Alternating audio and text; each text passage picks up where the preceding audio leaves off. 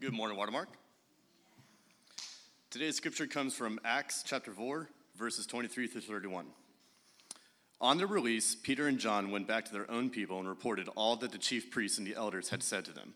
When they heard this, they raised their voices together in prayer to God. Sovereign Lord, they said, you made the heavens and the earth and the sea and everything in them. You spoke by the Holy Spirit through the mouth of your servant, our father David. Why do the nations rage and the peoples plot in vain? The kings of the earth rise up and the rulers band together against the Lord and against his anointed one. Indeed, Herod and Pontius Pilate met together with the Gentiles and the people of Israel in this city to conspire against your holy servant Jesus, whom you anointed. They did what your power and will had decided beforehand should happen. Now, Lord, consider their threats and enable your servants to speak your word with great boldness. Stretch out your hand to heal and perform signs and wonders through the name of your holy servant Jesus. After they prayed, the place where they were meeting was shaken, and they were all filled with the Holy Spirit and spoke the word of God boldly. All right, thank you. Morning. Everybody good? How was Gasparilla? Christ with you, Christ before you, Christ behind you. I don't have any questions, but you know. Now, all right, I'm glad you're here though. Um, and uh, okay, so here's our passage today. There's a lot of passages in Acts that aren't all that full of like eventful stuff that I can like pull out and be like, look at this, first century, this and this and that. There's all, there's all kinds of little things like this that are um, sort of like they read like Shakespearean monologues, right? They they're it, it seems out of place. What's going on is that Peter and John are coming back from like a, a trial. They've been in jail for the night. Um, and after spending the night in jail, they stood trial before the Sanhedrin. And the Sanhedrin looked at them and they're like, hey, do yourselves a favor and stop talking about Jesus. Move along. So they go back and then they explain everything to the, the Christians who are gathered. And this is the response to the whole thing. So um, it's this really sort of from our view, it's a little complicated. There's like a whole bunch of like scripture references that are like in your like uh, in your Bible when you open up to this passage. There's all kinds of like little letters that are all lit up, and you can when you turn your Bibles on, and you can like and you can like click on them because nobody really uses the paper. If you want an actual Bible book, but they're back there on the thing. Um, and, and, and you look at it, and there's just like all these references that pop up, and it's a really kind of a confusing passage. So I went like deep dive this week, way into like pull this all out. And so I'm going to try my best to make this passage very simple for you um, and lay it all out and show you here's what they're doing in the prayer, here's what it means. And then I'm just going to sort of like offer some thoughts on what, what this means for us. Um, I hope I can communicate this clearly and adequately. Um, and uh, I'm going to pray right now that I can and that we'll all be present together. And then we'll, we'll jump into this passage, shall we? Let's pray. Father, thank you for, uh, for what you were doing here. Thank you for everyone that you've gathered together. I pray that. Uh, we would be present, we would be here, that you would fill us, that you would speak to us and uh, um, open our eyes to uh, the experience of these ancient people. They are, they, they are in this passage and around this passage going through things that uh, are incredibly difficult and incredibly complicated, require a lot of faith. They're, they're incredibly fearful of, of what could be coming. Um, and I ask that you would help us to grasp the weight of these passages, not just skim through them but to get in their mindset, get in their, uh, in their, in their emotions, to mirror these emotions and feel it. And so maybe we can grasp um, what they were going through, and then maybe we can figure out what this means for, for us. Is there times where we are experiencing the same thing as them? Um, and may you speak to us out of that. Thank you for allowing us to gather together, for carrying on the tradition for, for another week um, and another year. And uh, I pray that we would adequately represent you here as your people. That we would listen, that we would be present, that we'd be thankful. That we would understand that the fact that we woke up today is a blessing and a gift. The fact that we have food to eat and clothes to wear, people to gather with, it's all a gift from you. Help us to respond adequately. In your name, amen. Okay, so like I said, Peter and John stood trial. They show up the, with the uh, back where the Christians are gathered. We don't know where they're gathered. It's possible that they gathered back at the um, sort of the, the portico, Solomon's porch that we've been talking about for a few weeks. It's possible they're there. It's possible that they're somewhere else, some other gathering, some other house. but you can picture about 120 people. Um, we like to picture them for some reason smaller. Beginning of the book says it was at least 120 people, and since then it says several thousand people have become followers of Jesus as well. So, whatever is going on, there is a large gathering of Christians awaiting Peter and John. And Peter and John come back um, and they report and tell them what's been going on. Um, and it starts like this it says, it says in verse 23 On their release, Peter and John went back to their own people and reported all that the chief priests and the elders had said to them. Now, um, there's a particular weight to this passage, not this, but what follows, the response that they respond with. Um, because there's an emotion that they're feeling. They are, they were raised to be a type of people, the Jewish people. They were raised to listen to the scribes, um, the, the, readings of the scribes of, of the scriptures, the, the, follow the teachings of the Pharisees, the example of the Sadducees, and sort of honor them. They were raised by this particular tradition, but now they are getting ready to sort of rise up against the old tradition and do something new. And this new thing is terrifying. If you've ever had to sort of approach sort of the people who spiritually raised you in some way and speak to them about something where they have gotten off track on, it is daunting and it's difficult. I know some of you have done that work. Just speaking to those culturally, communally, religiously sort of above you and saying, God is doing this and you are wrong. It's a, it's a heavy burden to bear. They know they will likely be shunned from their synagogue, from their temple, from their own people, that they're going to be outcasts eventually. They sort of understand the path laid out before them, but they have to do this work. It's sort of like in this mass, having like being raised in a massive megachurch and your spiritual leader and your elders are there, but then in that church, there's this small movement, a band of people that see corruption, and they're gathering together and they're going to confront the leaders of, of sort of the machine, right? And when you confront it, like I've talked about a few weeks ago, they tend to circle the wagons and they tend to protect the institution over the people. Um, and so this is what they're up against right now. And so they come back and they tell them everything that happened there in the temple. And there, there's a response in verse 24. It says, When they heard this, they raised their voices together in prayer to God. So um, I, I love actually what goes on here because Luke doesn't, the author Luke, doesn't just tell us that they prayed, it says, and they responded by praying. It tells us what they prayed, and it tells us how they prayed it, and I want to dive into that and try to open this all up and try to make it easy for you to understand what they're doing. They're, they're doing a very first century Jewish prayer here, okay? Um, and you may recognize the style of prayer. Pay attention to what they're doing. Um, and uh, I would ask that you sort of turn on your Bibles if you, and I just say it like that now. Just turn on your Bibles. Um, and and uh, and I want you to sort of keep sort of a bookmark there in Acts 4, but also I just want you to know we're going to be in Nehemiah 9, 6. Uh, we're going to be in, I'll repeat these uh, Nehemiah 9 6. We're going to be in Job 41 11. And we're going to be in Isaiah 37 16. I know I'm talking fast now. And we're also eventually going to be in Psalm 2. So, like, all over the place here because this is what they're doing. So, let me repeat those Nehemiah 9 6, Job 41 11, Isaiah 37 16, and then Psalm chapter 2. So, you know, if, if it's too much, just pick one of them. Just hang out there. Um, okay, so they start off, it says, when they heard this, they raised their voices together in prayer to God. And here's the first thing that they said Sovereign Lord, they said, you made the heavens and the earth and the sea and everything in them. So we're off to a good start. Our prayers are usually like, Dear God, thank you for this day. But they're like, Sovereign Lord, creator of heavens and earth and everything in all of them the sky and the land and the sea and every being that exists everywhere I look. Sovereign Lord. They're, they're like stating who they're talking to. Now, what they're doing here, and your notes sort of in your Bible, no matter what version you're using, they're probably going to have the same notes and say the same thing. That they're going to point out that they're referencing um, these three passages, starting with Nehemiah 9 6. It says, You alone are Lord.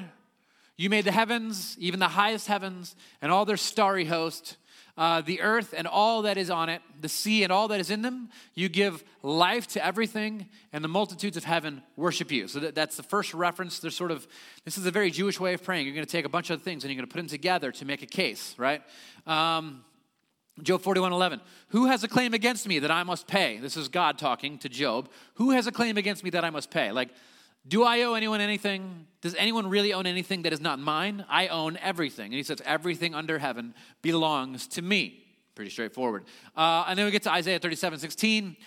Lord Almighty, God of Israel, enthroned in heaven, the cherubim, uh, between the cherubim, you alone are God over all the kingdoms of the earth. You have made heaven and earth. So, you can see a recurring theme.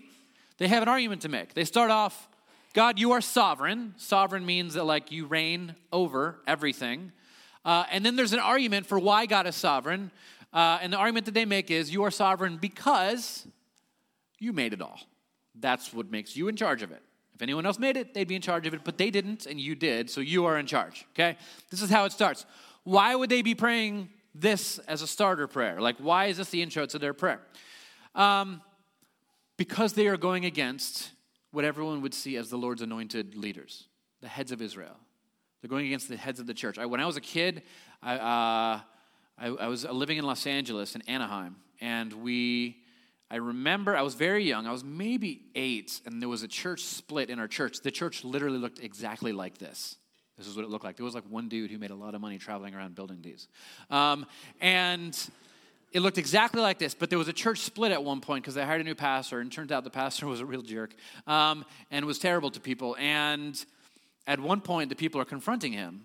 This is all coming back. I didn't tell this in the first service. This is for you. I got more time in the second one. Um, and I remember he stood up on one Sunday, and we had this big pulpit with a giant cross on it. And he bangs on the pulpit. And he goes, he goes, "How dare you confront the Lord's anointed?" Talking about himself. Um, how dare you stand against the Lord's anointed? Kind of thing. Like this is how the, the priests in the temple would speak. And people were just, I remember people were just leaving. And I'm pretty sure our family ended up leaving as well. Although I think we were moving to Florida, so I don't think it was a big deal. Um, and that's sort of what's going on here. So they, they start off with this prayer. They hear Peter and John come back. All these people are against us, the leaders of our own people, the religious leaders.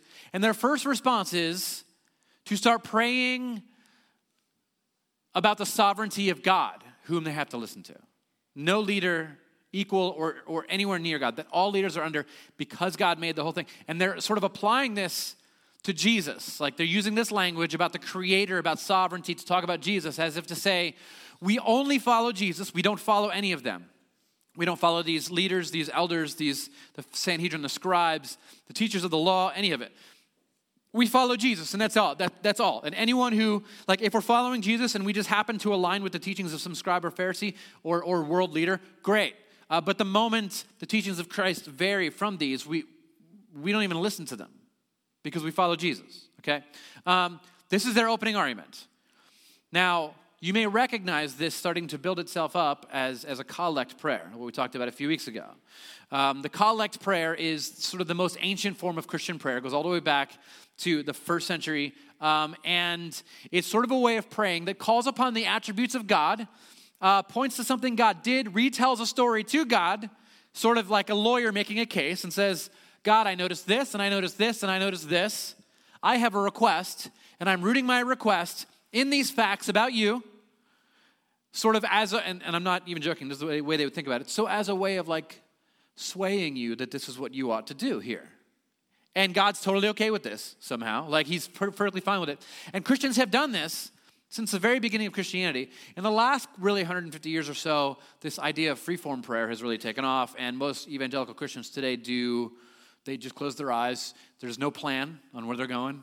They just close them and say, Dear Lord, uh, thank you. You know what I mean? They're just kind of they're going to ready fire and then aim the prayer. You know what I mean? But they probably have stuff in the back of their minds that they're going for. But these guys, they're different. They have a request. They heard the story. They have a request, and they're going to root this request in the attributes of God. So God is sovereign, and He's over everything. So that first off, they don't have to listen to these other people, right?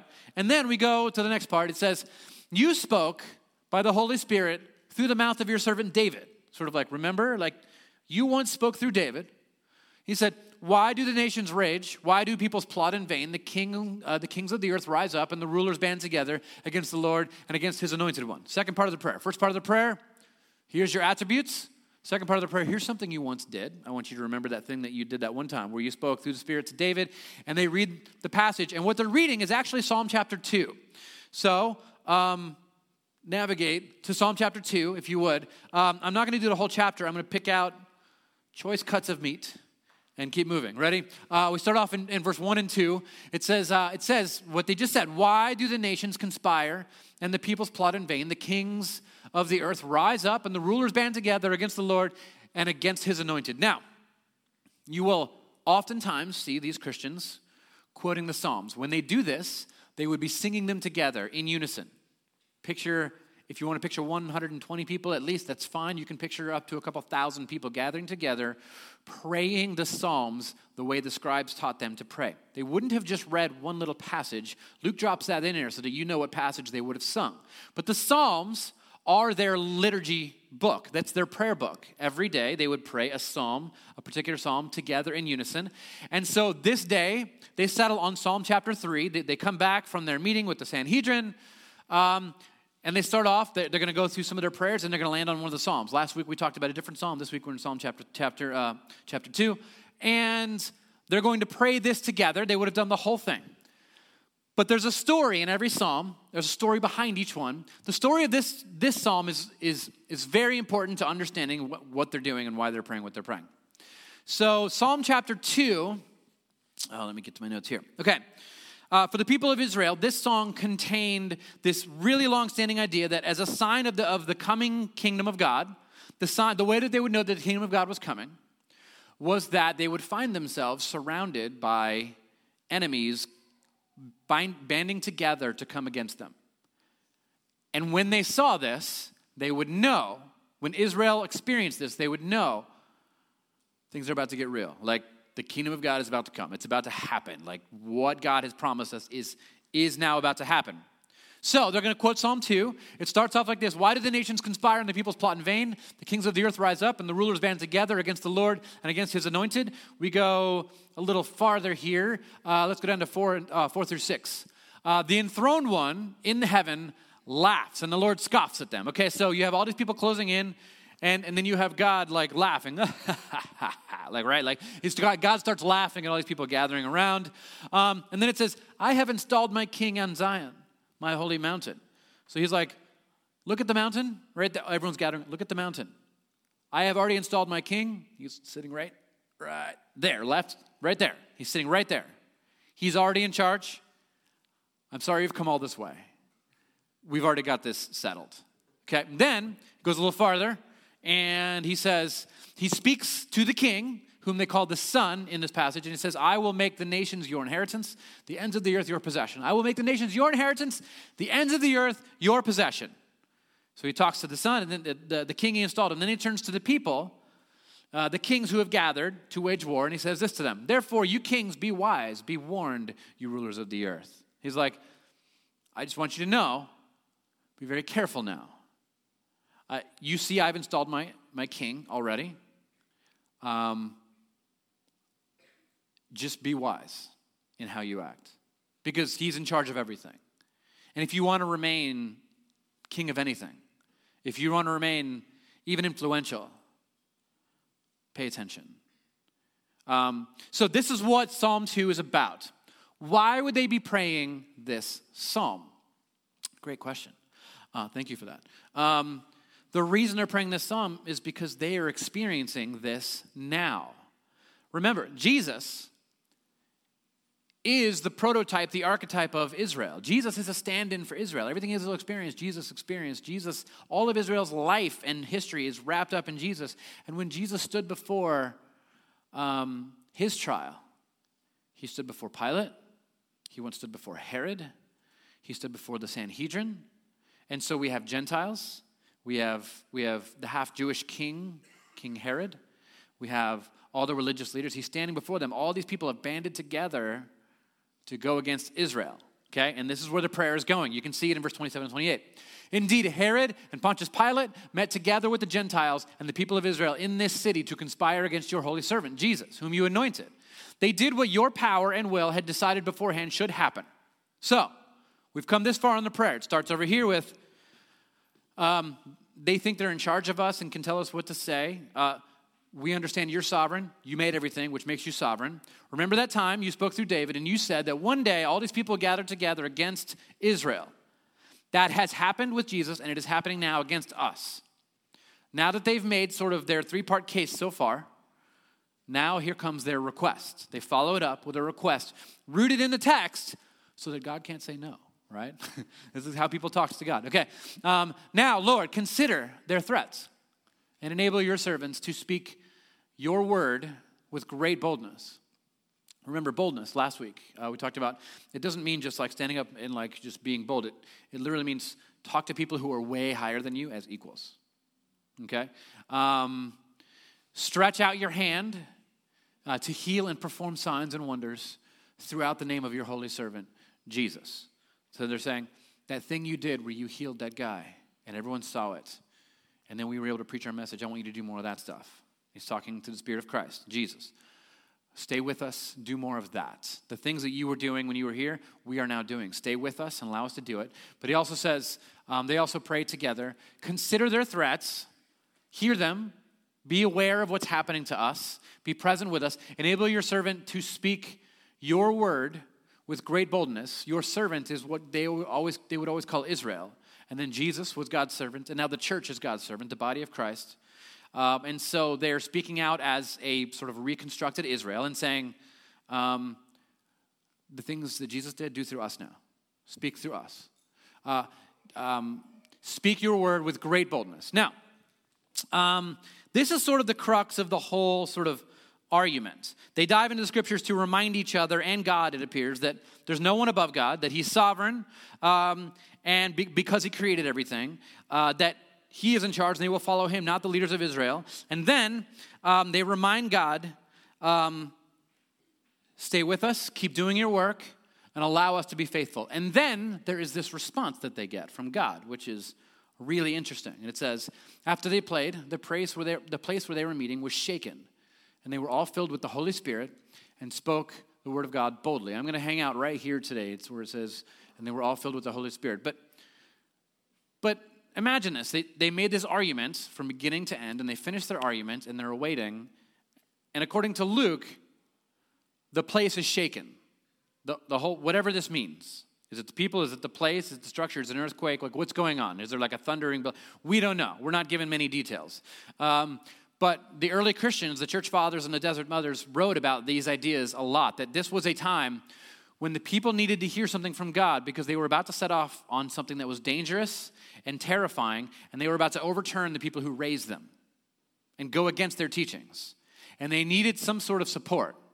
They needed to know that they were doing the right thing because we've all been there where we go to say something and you're like, I, I feel like I'm right, but I really hope I'm right. I hope I'm not misinterpreting this thing. Okay? And so it says the place was shaken. Now we have the writings of early church fathers like John Chrysostom, and he says he says since it was uh, since it was the beginning of their ministry, and they had they had prayed for a sensible sign for their persuasion, and then he says this never happens again afterwards. Great was the encouragement they received. The place was shaken, and that made them all the more unshaken. So like it was sort of this nod, right? That like he's like, you're right, I'm with you. Let's keep going. And if you move forward, I'll move forward. And there's this constant back and forth in the ancient, in the, in the, in the, in the first century with, with the writings of, of the early Christians where they're like, where they're constantly reminding, like, we're not going to go unless you go with us. And then God says, if you keep going, I'll go with you. And so they're like, okay. And there's this trepidatiousness. And then there's sometimes where you see them praying and they're like, they sort of, they stand up and they say, um, it seems right to the Spirit that we do this. So there is this sense of like, we're pretty sure, right? Like, it seems right to the Spirit that we're going to do this. And so we have faith that this is what God is doing, and so we're going to keep going in this direction. It aligns with the teachings of Christ, it aligns with sort of what we're seeing. So they do it. Now, there's this passage there, though, that says, and they were all filled with the Spirit um, to get, let me, let me um, read that text one more time here, back this up. Um, a little farther. It says, And they were all filled with the Holy Spirit and spoke the word of God boldly. They were able to do these things. They were able to be filled with the Spirit. So that's what I want to talk about. The, this idea, we're going to hang out right here, this idea of being filled with the Spirit. Because um, I know we have oftentimes, um, we, have, we have a wide range of, of people who gather here, but some of you who are more sort of progressive, theology wise, you have a harder time with when, whenever anyone talks about like things like the Spirit. You're maybe uncomfortable with uh, spiritual sort of activity. Things have to make sort of tangible sense, and and people get uncomfortable with the idea of being filled with the Spirit. And there's others of us, like like myself, who were raised like Southern Baptists. Like we found the the only Southern Baptist church in Los Angeles. Um, wasn't big, uh, and and so there's this idea that we see out there where everyone talks about being all these other denominations. It didn't make any sense to Southern Baptists, um, and they they talk about being filled with the Spirit. And when they talk about being filled, sort of filled with the Spirit, there's always this thing that accompanies it. There's always sort of this sign or this wonder or something shaking or um, people are, are, speaking in tongues. And, and, and I would argue that like this is one of the most accidentally misleading phrases for modern Christians, is the idea of, of being, being filled with the Spirit. We oftentimes read this and we become really disheartened because we, we wonder why this doesn't happen to us personally. And we hear about it happening, maybe see it on TV or hear about it on a, on a podcast or like someone tells about it or you read about it in the Bible. And oftentimes, our fears of like, well, I've never experienced any of that. I've never like miraculously like spoken tongues. I've never been like healed. I've never seen a vision. I've never had this big emotional experience. Um, and there's like, and people talk about the filling of the Spirit as if it is necessarily a an ecstatic experience. And if you didn't have the ecstatic experience, you've never been filled with the Spirit. Uh, and it gets disheartening because those who are more geared towards sort of um, uh, uh, sort of more of a an intellectual faith that is less emotional, um, they feel disconnected from the text entirely. They feel disconnected from the experience, from the idea of the Spirit, and they, they tend to pull away.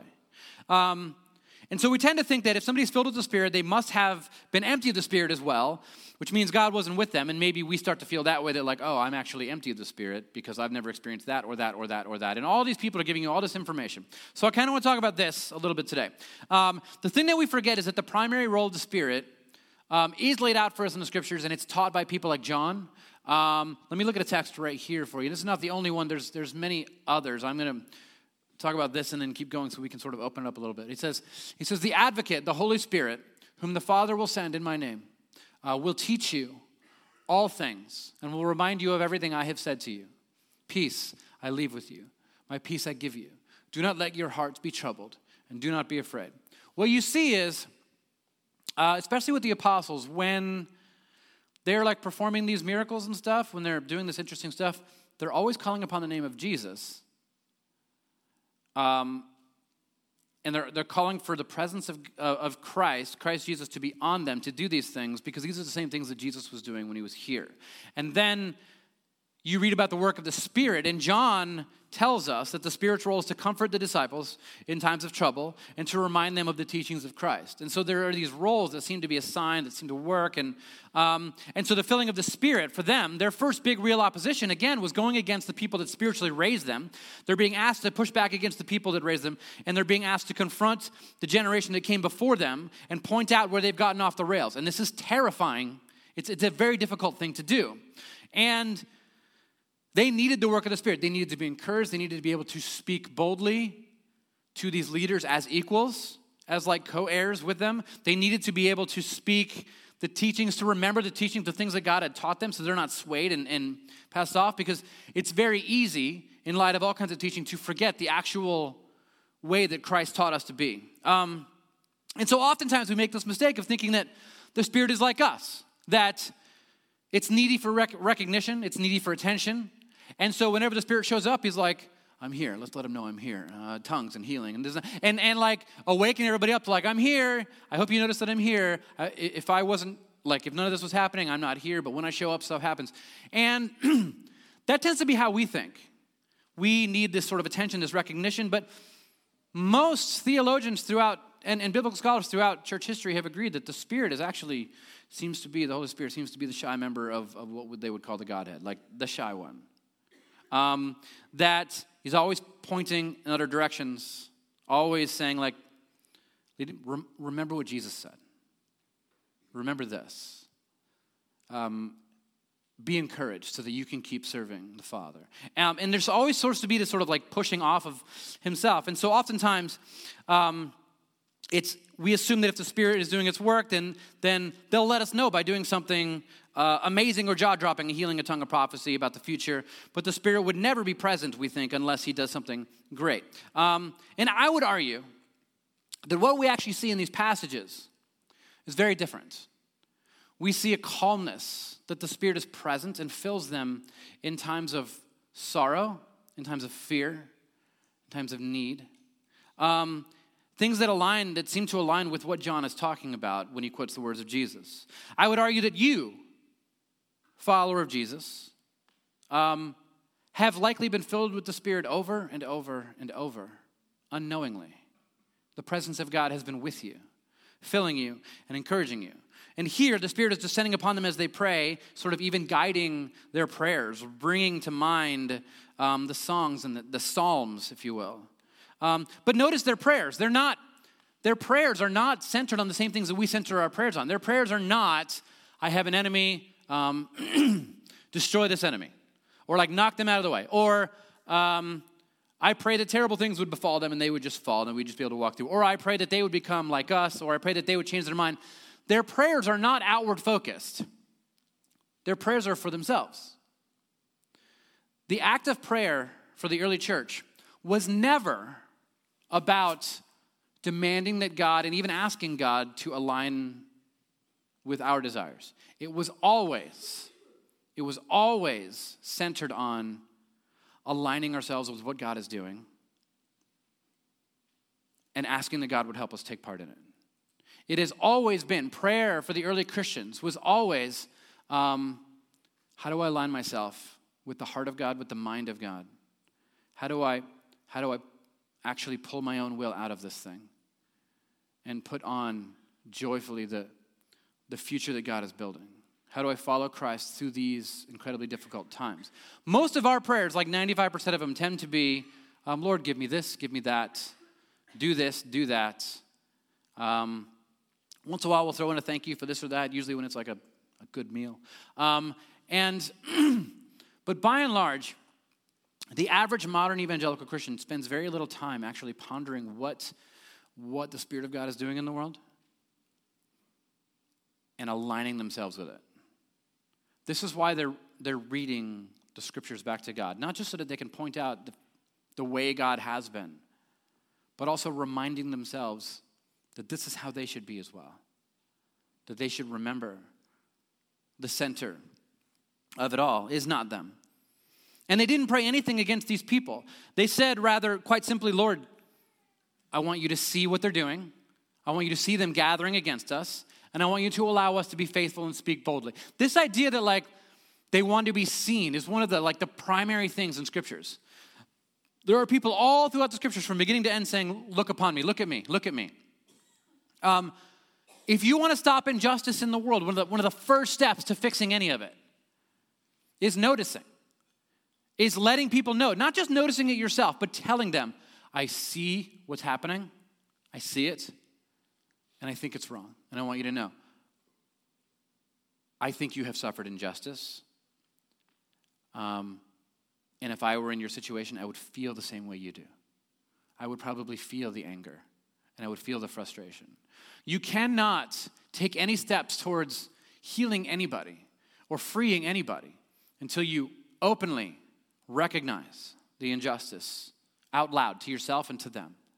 Oftentimes, people who are suffering, people who are in poverty, people who are in very difficult times, they feel unseen. They feel nobody. Like homeless people, they, they, they tend to just feel like everyone, nobody will even look at us. Nobody will, will even acknowledge that I'm present here, walking down this street in a crowded street full of people. It's like I'm invisible and nobody even sees the situation that I have found myself in. But what happens when you when you affirm with somebody like I see you? The way God does with us and the way they're asking God to do. Do you see us? Do you see what's happening? Tell us that you see it. And God's like, Yes, I see it. Until somebody admits that they see what's, what's happening to you, that it's an injustice, that it's not right, that it never should have happened, and that you're right to feel the way, you, the way that you do. Until that happens, typically there is no way to move forward in healing. By the way, this is true of raising children, this is true of having a healthy marriage. The simple words, the simple words, I saw that. That must be really hard. Are like a healing a wound. The fact that somebody else is there with you. And this is what they're asking of God, and this is what God is pouring out upon them. And they're praying that their own response to what is happening, that God would see them and give them the response that they should have. They're praying for, for more than anything, Christ likeness. And God nods in agreement. Here's the thing you may not feel like you've ever had this experience where you've been filled with the Spirit, but I imagine, I imagine, even if you've never experienced anything ecstatic in your life, like me, I'm with you. I imagine there are times where you have just felt this overwhelming peace and calmness in the midst of incredibly terrible times. That there has been a moment where you've just taken a deep breath and you've settled down and you've said, and we're going to move forward. And God, I'm going to keep following you. Um, that is the filling of the Spirit. That is the work the Spirit has done. For those of you who feel discouraged, I've never, I've just never felt this, and my life has always been this. The disciples were filled with the Spirit and they were encouraged. And they were reminded of the words of Jesus and they were reminded to be faithful. That, was the, that is what the Spirit did to them here in this moment. Um, maybe you've been on some journey where you've deconstructed a lot, and then one day something is given back and you were filled again. Uh, there was a, there was a, a guy who, who came here. Um, he had been agnostic for many years and uh, lost his faith, grew up um, Southern Baptist, went to Bible college and everything, and, and he lost, totally lost his faith. And he shows up here. His brother drug him, drug him to church. Um, and he sat with us and listened for about a year and a half. And I would have these conversations with him at the beginning. And he's just like, Yeah, I don't, I think it's fascinating. I love hearing the stories. And I'm just trying to get whatever moral things I can out of it. And I appreciate your work. And it's nice. Super, super nice.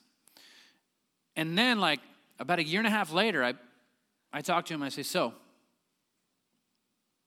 what's going on? What do you, at this point, what do you, what do you think of Jesus? He says, okay, look, I hate Christianity. I just hate the whole thing. But when people talk about Jesus, there's something there, and I feel something, and it awakens something. Like, he's like, I don't know, I don't know why, and I don't know how, and I don't know what it means, but I believe Jesus was right. And I believe Jesus is probably the way forward. And I was like, So you're saying you've been filled with the Spirit here and there? He's like, oh, no, I don't believe any of that. I'm like, you know, yeah, I, I don't think you do.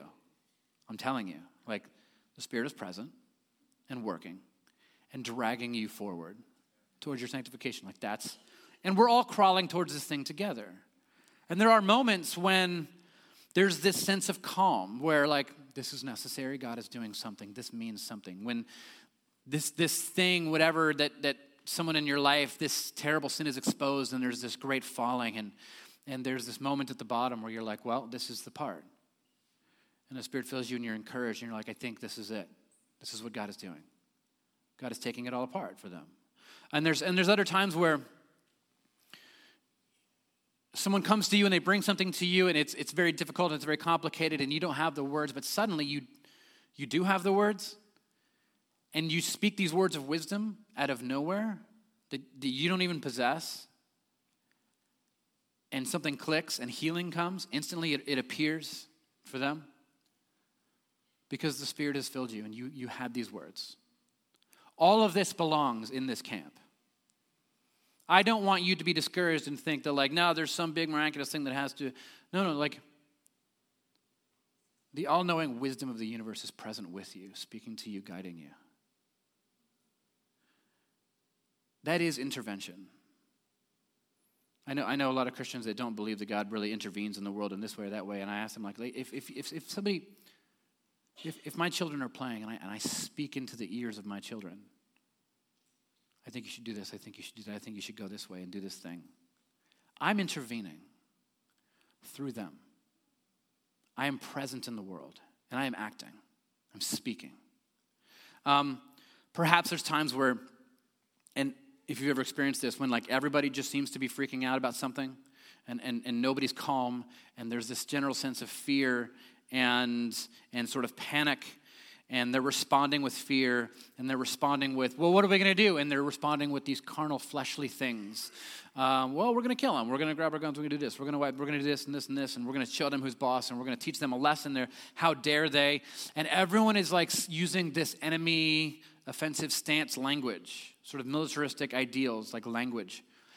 And then you stand up and you, you seem to just be immovable and resolute in Christlikeness. And you say, well, don't forget, they're, they are the image of God. They are the children of God, and they bear every much as much of the image of God as you and I do. And so we should do everything that we can to show them the love of God. And it's sort of like you've just thrown water on a fire.